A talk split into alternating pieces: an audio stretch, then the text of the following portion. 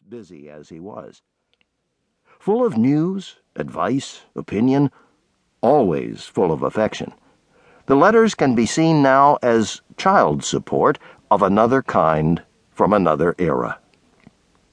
Some he illustrated with his own memorable line drawings, knowing perfectly what pleasure these would give. More often, it is his talent for the vivid word picture that makes what he wrote so exceptional. There is the letter of November 20th, 1906, describing for young Ted what he saw on his famous trip to Panama. I know of no better eyewitness portrayal of the great tumult of the steam shovels at work in Culebra Cut. A noted Latter day Child psychologist, Margaret McFarland, liked to stress that attitudes aren't taught, they're caught. Certainly, among the prevailing attitudes to be caught from Theodore Roosevelt's letters to his children is that life is infinitely interesting, and that the more interest we take, the more fun it becomes. He writes of history, health, his horse, his travels, keel boats on the Mississippi, books, art, Africa at night, not to mention the doings of others in the family.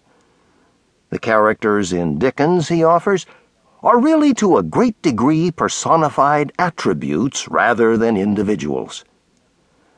The mysteries of mental telepathy are no light matter, for after all, there is much in it and in kindred things which are real and which at present we do not understand. There is never doubt of his love for each of the children, his trust in them, his devotion to their mother or that home is where his heart is. After all, fond as I am of the White House, there isn't any place in the world like home, like Sagamore Hill, where things are our own with our own associations, and where it is really country. Spanning a dozen years, from 1898 to 1911, the letters come to us from that vanished day when family correspondence was still an established part of family life, and when letters were written not just to be read, but read aloud. They were family talk on paper, and for the voluble Roosevelts who seldom ever stopped talking, this was particularly so. It's a point for the modern reader to bear in mind for the full enjoyment of the letters. There are, for example, two accounts by the President of the United States of his slam bang encounters at the White House with a couple of Japanese wrestlers, in letters to sons Kermit and Ted, which clearly were written for their hilarious effect when delivered aloud. Almost a century later, at the invitation of President Bush to speak about TR at the White House, I read these same letters in the course of my talk and with exactly the result their author intended.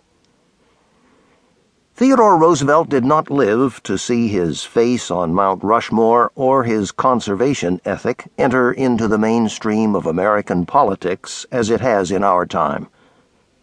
Nor did he live to see his letters to his children appear in book form, first in 1919 but the impress of his personality is to be found here as much as anywhere. And of the more than twenty books he wrote, this is the most charming, the most expressive of the warmth that made him so endearing to those closest to him. Further, with the issue of American family life so in the forefront now, with the very survival of the family as the keystone of American society in question as never before, this new edition of the letters could not be more timely or valuable.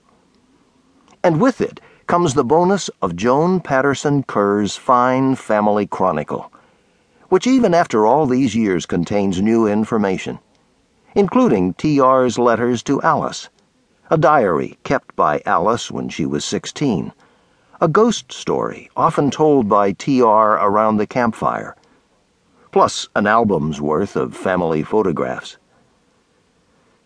Roosevelt often said that if he enjoyed a particular book, he would come back to it again and again, always finding something new in it, or in himself.